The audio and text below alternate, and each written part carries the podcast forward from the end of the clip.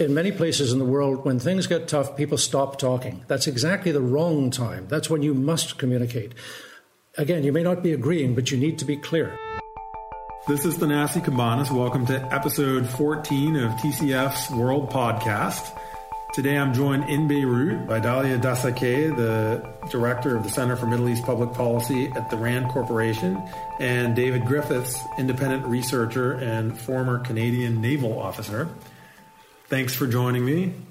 Pleasure. My pleasure. Uh, today we're going to talk about Middle East security architecture, and I think we're going to launch off into a lot of other things as well. Uh, Dalia and David were part of uh, TCF's Order from Ashes project, uh, which tried to look at uh, possibilities or in, in, some ways autopsies for uh, the prospects for security cooperation in the region. Uh, Dalia, I want to start with you. Um, you you took a sort of broad look at what's possible uh, in in a region that's characterized much more by entropy and conflict than uh, than by uh, institution building. Uh, what what's your diagnosis and what's your what's your, your diagnosis and your prognosis for uh, security architecture in the East? Well, neither are particularly good, but it's not completely bleak. Uh, one of the um, one of the things I did in this in this chapter is to look at the past efforts to try to draw lessons out for today. Uh, at the time we did this, it was a more optimistic environment. We had just had the Iran nuclear deal. We thought we could build on that to think about new forms of security architecture for the Middle East. Um, but that said, the past attempts to create security cooperation in the Middle East um, did not form in particularly good times either. So um, I think one of the things that we've learned is that the tendency in this region is toward competitive alliances and balancing behavior, and it's really hard uh, to build more formal institutions of a cooperative nature. Uh, but we did see, and David will get more in depth into this in the maritime area, we did see some hopeful episodes where we, if we scale back our expectations and we think about more limited types of confidence building in what we call security cooperative forms, not collective security forms, it's possible. We did have experiences where we got many actors in the region, not all, but many, um, sitting at a table and actually starting to engage in activity where it didn't resolve conflict, but at least it led to the potential of preventing conflict and um, containing the conflicts once they uh, would emerge. So I think you know there is some hope. Um, I can get back to some of the lessons we learned because I think we could do it a lot better in the future. Uh, but it's it's not completely hopeless. Well, so before we before we delve into the present, uh, the bleak mm-hmm. present, and, and, and look at lessons learned uh, going forward. Uh, let's talk about one of these cases that you that you're referring to when uh, when rival actors did uh, get into the room uh, and make some headway. David, what was what was the story, the sort of good news story of of maritime cooperation between otherwise hostile uh, parties in the Middle East. The story began during the Middle East peace process back in 1993. Um, and as part of that, there were two tracks. There was the bilateral between Israel and uh, Palestinians, and there was the multilateral track, which basically brought in everybody that said this is a, a, an opportunity to look at the security architecture of the region.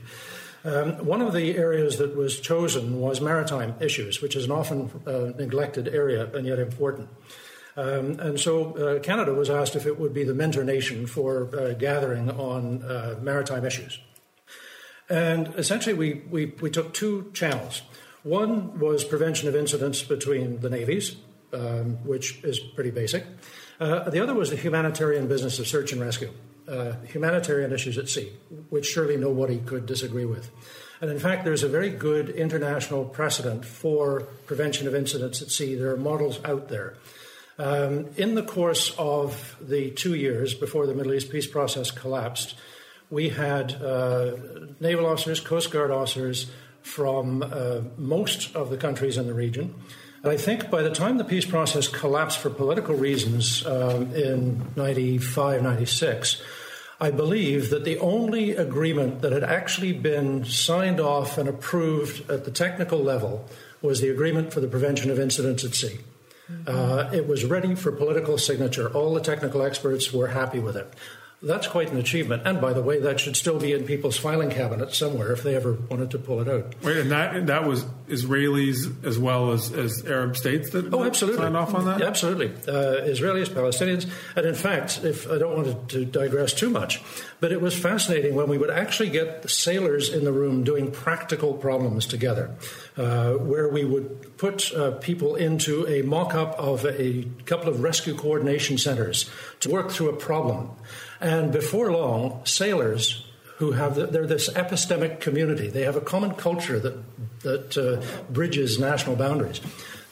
There would be Israelis, Palestinians, Jordanians on the mock radio saying, "Come on, we need another helicopter over right," just working seamlessly. We saw this several times. When you get professionals in a room, and our colleague Peter Jones, who's also written a chapter of this book, would, would refer to it as political space where if politicians say, look, you guys have got this technical expertise within that box, you sort that out. Don't go outside it, don't deal with politics. Give maritime professionals that professional space, and they will solve a lot of problems. So that was, that was the Middle East peace process. It collapsed. Um, and in, there was a great concern in Canada, particularly, and also in uh, our US colleagues, that all this progress, it would be a pity to throw it away. And so Canada then uh, began a, uh, a, track two process called the Maritime Safety Colloquium, um, in which we brought people, many officials, but in a private capacity, together every year to talk about maritime safety. Israelis, Palestinians, Jordanians, Egyptians. Um, and over the course of between then and 2004, we met every year with two exceptions. One was in 2000. We were to meet in Morocco, but that was the year of the Second Intifada, so we put that aside. And the other was 2003. There was a war going on in Iraq. Other than that, we met every year. Um, and again, because it was safety, it was non political.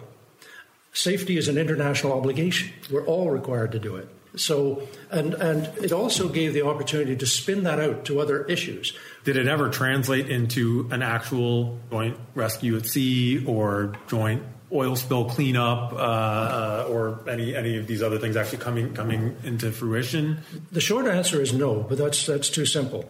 Uh, it built up a lot and of not hopeful enough. Yeah, I mean, after all, uh, if you're going to send uh, uh, a, a, a, vessel to do search and rescue into somebody else's waters, there's a political issue. The sailors would have done it. Um, but there was a lot of um, discussion back channel. There was a lot of bilateral and multilateral discussions amongst the alumni. Uh, who did uh, have channels of communications that were open again, as long as they didn't get off into political stuff. And there was a communication center set up uh, in true. Jordan. Um, there were pre notification agreements. Again, none of these actually had the chance to be implemented.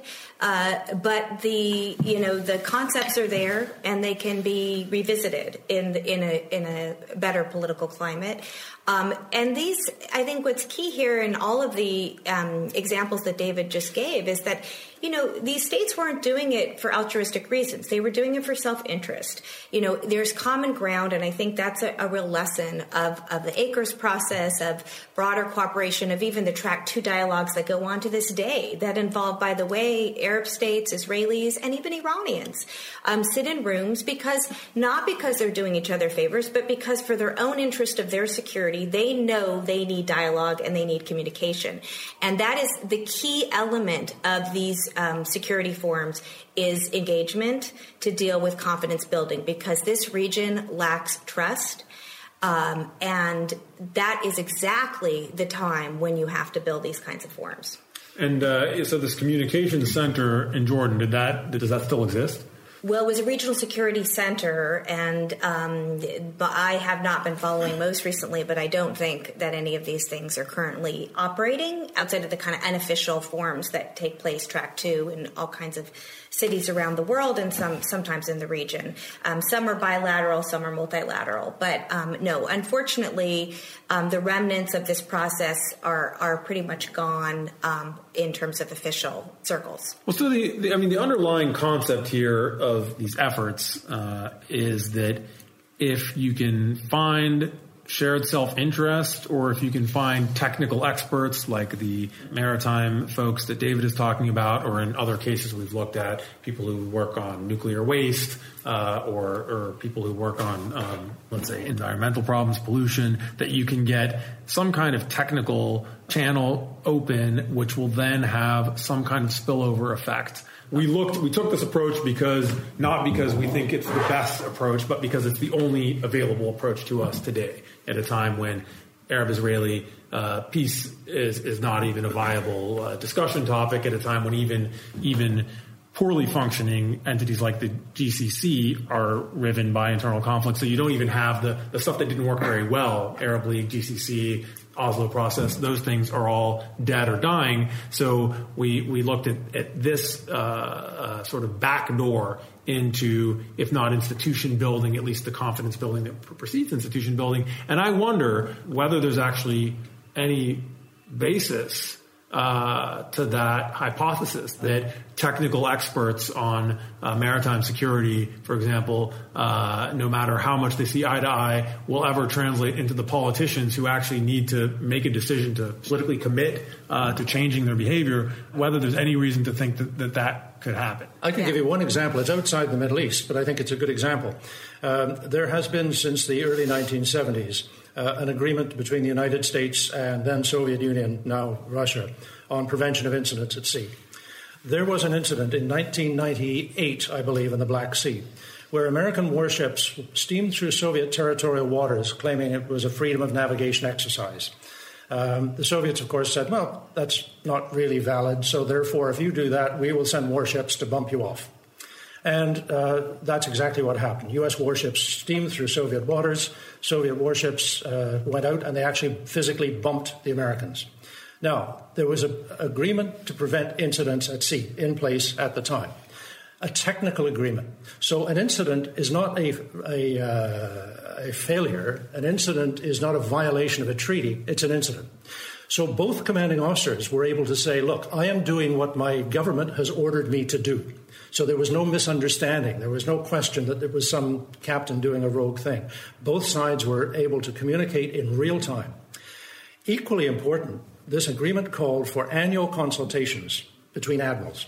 And sure enough, of course, the following uh, consultations, the admirals, Soviet and Americans, discussed this. Um, and without sort of going into a long story, essentially, the American admiral went home and said, Look, really, we don't gain much by this. In fact, we're making life very difficult for people who are actually quite moderate. And some months later, uh, there was an agreement between Edward Shevardnadze and uh, James Baker, I think, and Jackson Hole. Uh, in any event, there was a political agreement came out of a properly managed incident at sea. Things at sea get complicated. You can't leave things to chance. That's not management. So, to me, that, that Black Sea incident is a perfect example of what the Middle East needs. Yeah. I might not like you, I might not agree with you, right. but at least we can respect each other as professionals, and I can assure you that I'm doing exactly what my government has told me to do. Right, and you have a line of communication open to do that. And a lot of the uh, Middle East dialogue was modeled on the U.S. Soviet experience. Equally hostile relationship. Of course, there were diplomatic relations, so that differed. Uh, but you know, look with um, with the friction growing in the Straits of Hormuz and the potential for escalation in the naval arena, currently in the Middle East. I think a lot of these arrangements that were forged in ACRS in the uh, early 1990s are going to come back. Mm-hmm. And I think they'll be relevant and they'll be important and they could seep into the official track. Yes, the idea of the multilaterals was to build on the technical uh, areas of agreement, draw in the technical experts like David and others. Um, help the folks in the region understand how these things can be done and were done successfully in other cases. Um, but ultimately, you have to be realistic. You can't ignore politics in the Middle East. Everything can be politicized. There is no technical issue that can't be politicized. That's why, in some cases, we saw the erosion of this cooperation even before the Israeli Palestinian peace process collapsed. So, in the ACRS process, you actually saw the um, demise of the process even before 1995 when the, the whole process pretty much stopped altogether. Uh, because of differences between the Israelis and the Egyptians over the nuclear issue. And that's a long story, but you know that became a very political issue between those two countries, still is to this day. Um, and so I think we need to be realistic about uh, thinking that technical can substitute for conflict ending solutions. It can't. You do need to ultimately resolve the underlying political conflicts in this region to have full stability, but you can build on this technical expertise to at least move the ball forward. You disagree, David? You think it well, do I don't. I don't disagree, but you know, there tends to be, I find, in Middle East dialogue, a throwing up of hands and saying it's inevitable; it will never change. Yeah. that's nonsense. There are there are places in the world that fought each other bitterly and are now friends. It takes political will, it takes Yes. leadership, which means societal change, Mm-hmm. uh, but it is not impossible. And if I can give one personal example, uh, I served with the European Community Mission in Yugoslavia during the war there. And I remember Serbs, Croats, Muslims saying, How on earth can we ever get over this? And, you know, and I would say, my father spent five years as a prisoner of war in Germany. My mother lived under German bombing. I am now serving here some 45 years later with German colleagues. We are friends. That did not happen by magic. It was difficult, difficult decisions, but it was a conscious decision. And I know for my father, he particularly was very emphatic look, no German child ever did anything to you. My children would never pick that up. It takes a couple of generations, but it can be done if the will is there. Order from Ashes New Foundations for Security in the Middle East is a multi year TCF project supported by the Carnegie Corporation of New York. TCF experts are studying new ways to manage conflict and promote stability. You can order the book and read the reports on our website. Go to tcf.org and look for the Arab Regional Security page. This is Thanasi uh, Cambanis in Beirut with Dalia Dassa Kaye and David Griffiths. We're back from the break uh, talking about Arab regional security architecture and the Order from Ashes project. When we talk about security architecture, are we talking about conflict management or are we talking about institution building that we envision leading to a real stable peace? Uh, and, you know, David, the, there's a real limit to the applicability of the, the metaphor of the European war to the Middle East, and the main difference is that the war ended, and then after the war was over, a series of things happened. Here, the war is not one war, there's many wars, and many of them are constantly ongoing. Whether you're looking at uh, the Arab Israeli conflict, you're looking at Iraq, which has been at war almost constantly since 1979, uh, the Yemen, the, the, the rivalry between Iran and Saudi, so on and, and so forth. The, these are it's not that there's an endless constant conflict, but there are low ebb, long running conflicts always flaring up. And so we're trying, we're, we're trying to build either institutions or simply conflict management tools without a break in the conflict to, to, build them during. How do you do that? Is it a fool's errand, or is it, uh, or is the correct way to think about it to say, okay, we're going to try and build conflict management tools and hope that if and when those conflicts stop, those management tools will grow into uh, somehow more mature uh, uh, and useful fora or institutions for for taking taking uh, a ceasefire a step further. I'll be on the more optimistic side for a change. I don't think it's a fool's errand. I mean, in, in the case of the Cold War, it, there, it was still a war. It was a Cold War, but it was only detente that led to the, the CSCE and then the OSCE um, institutional forum that led to a lot of these engagements that David was talking about, the maritime area and others, between the U.S. and the Soviets. So it is possible to do, even in the midst of conflict, to have these conflict mitigation mechanisms. Now, I think in the Middle East, and I argue in my chapter, we're going to have to think a little bit differently. We can't just transplant the European model onto the Middle East. It's a very different, it's a different dynamic in this region because of the overlying conflicts that you just outlined, among other reasons. Uh, we are going to have to think about less institutional forms and models, maybe taking um, uh, some lessons from the Asian experience, either ASEAN regional form or the South Asia regional uh, cooperative forms. Um, you have India and Pakistan engaged in cooperative security uh, types of um, institutions. They're informal. Uh, they're more based on incremental confidence building. That may be a more appropriate model for a region like the Middle East than a more fully developed European context. So I think, you know, there are plenty of models out there. I think David's right. You need to have the political will and you need the political space to do these things. And what we're lacking right now is that political space. I, I, think there are potential opportunities. I think we can think about delinking new efforts from the previous efforts in ways that we couldn't in the past. We can delink it probably both from the NPT and the peace process, which is good news for the Middle East. We may be able to make some progress. Uh, but you are going to have to have political will, and I, I think we are short on that right now. Yeah, and I'd like to, to pick up and reinforce that. Um, the the American Soviet experience was a starting point, and there were some invaluable lessons came out of that, which have been picked up around the world. So um, there is a lot of good stuff going on in Asia.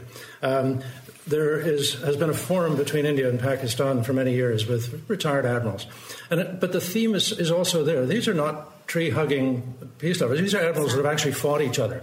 Um, but it's a sense that our children and our grandchildren should not have to put up with this. It's starting to think about future generations. So, no, it's not a fool's errand. It's not easy. Um, and ultimately, the Middle East will have to form its own solutions. And one of the things, uh, Peter Jones, who also wrote a chapter in this book, and I used to do a, number of seminars on, on, prevention of incidents at sea.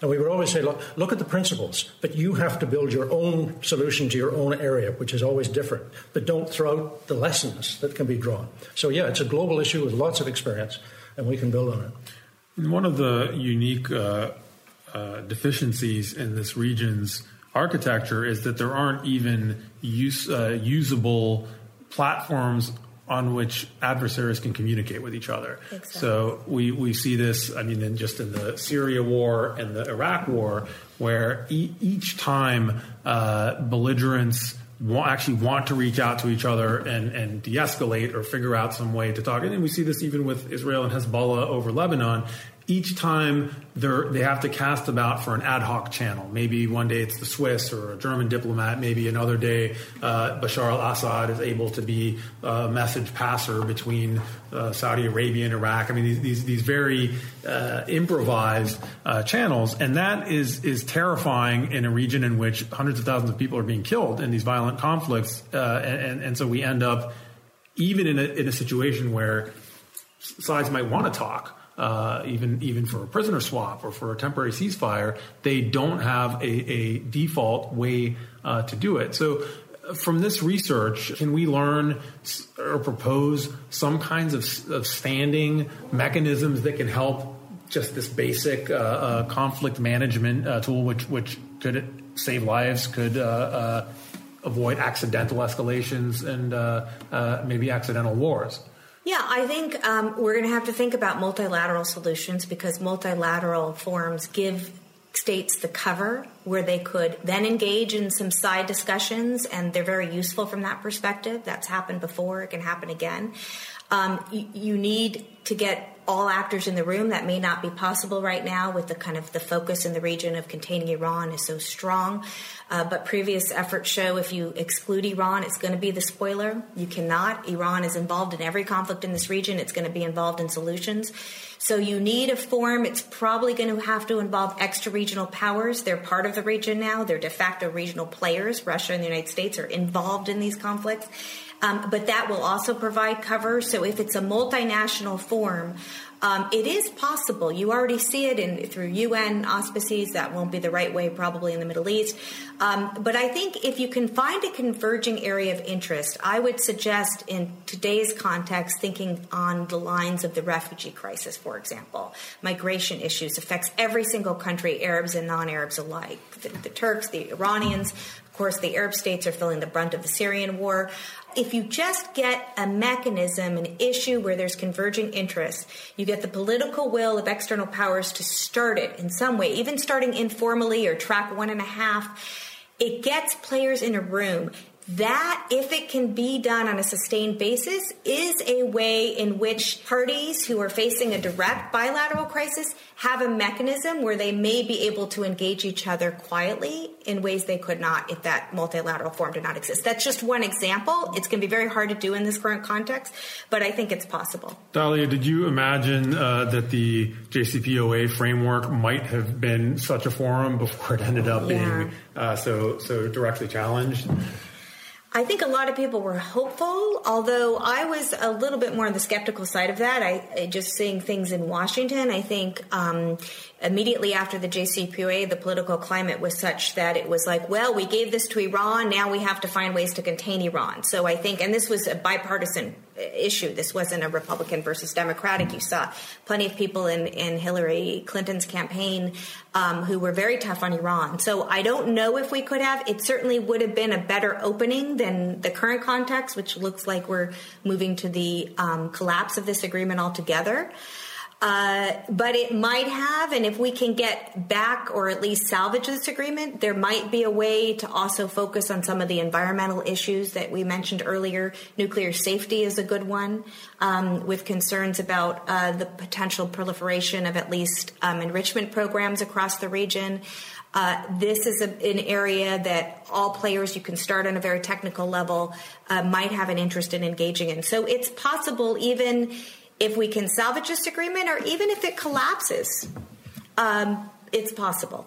I use the term track two with caution because it means different things to different people. Mm-hmm. And like every other label, once you have a label, you get political scientists and politicians who all start uh, uh, limiting things for that. But, but two examples, one from Asia.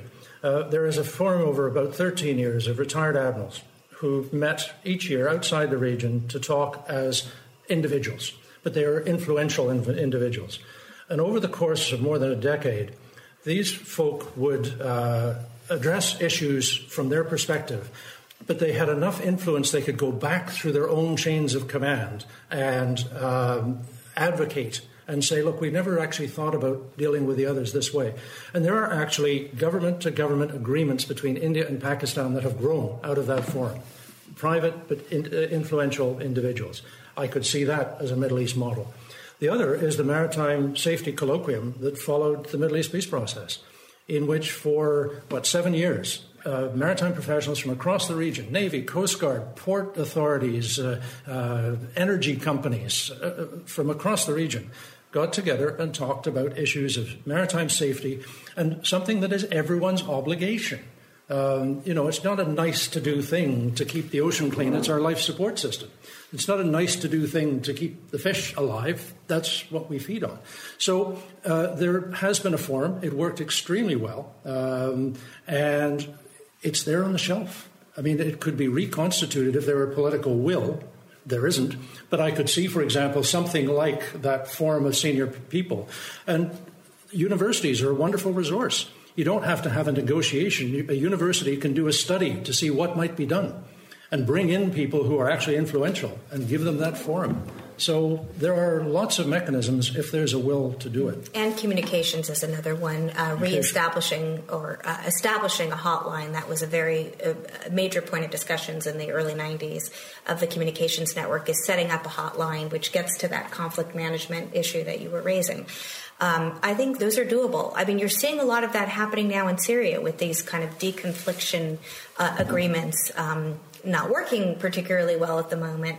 Um, but that does create the precedent for and the need for having communication uh, networks and hotlines between the adversaries in these conflicts. I would like to really re emphasize that one as well. It's communications. Mm-hmm there have been studies that basically say if you look at just about any war that's ever happened, somewhere there was a misperception in there. Mm-hmm. Uh, in many places in the world, when things get tough, people stop talking. That's exactly the wrong time. That's when you must communicate.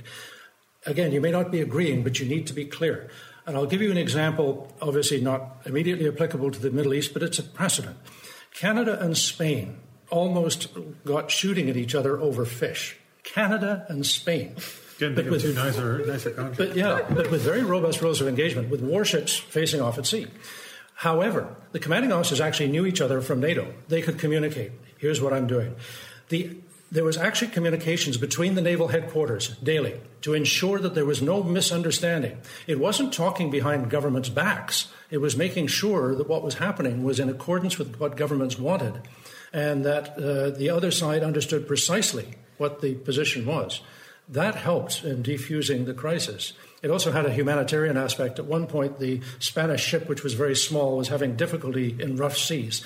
And the Canadian was able to say, look, the Canadian admiral was able to say to the Spanish admiral, let your guy steer a comfortable course. We'll stand back and we'll resume this when, uh, you know, when things get uh, smoother. But communication can be done, it's vital. And we proved it, I think, both in the Middle East peace process and through the, uh, the Maritime Safety Colloquium. If there's a, that epistemic network, people can talk. Mm-hmm. And you have to be able to remove the uncertainties. If I'm going to bump you or, or I'm going to steam through waters that you claim is yours, well, fine. But I'll tell you about it. If we trust each other's honesty, that's the thing. It's the habits. And this is where I think that sea things are, are useful because it's less in the public eye. Sometimes you can set precedents at sea that then can spill over into land.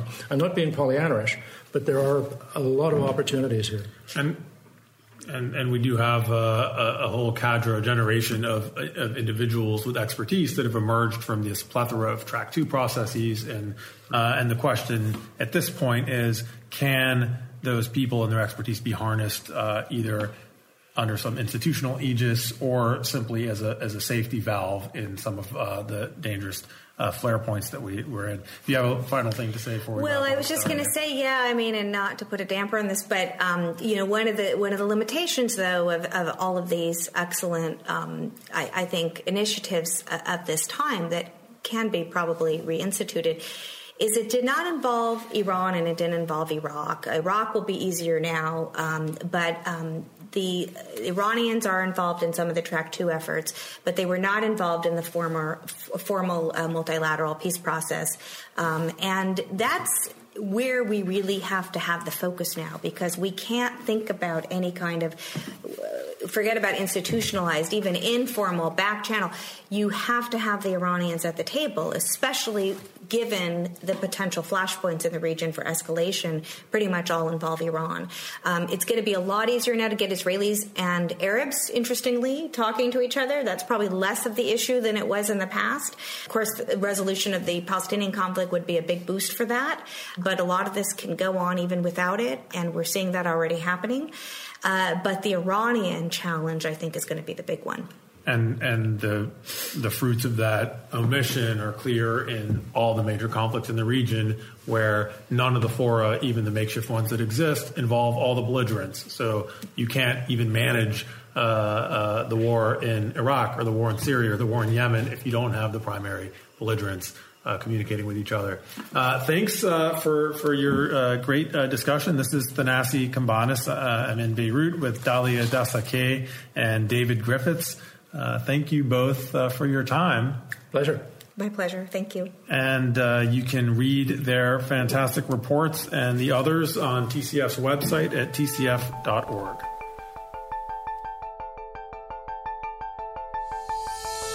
TCF World has been brought to you by the Century Foundation, a progressive public policy think tank that seeks to foster opportunity, reduce inequality, and promote security at home and abroad. For more information about the work that TCF does, please visit tcf.org or follow us on Twitter and Facebook.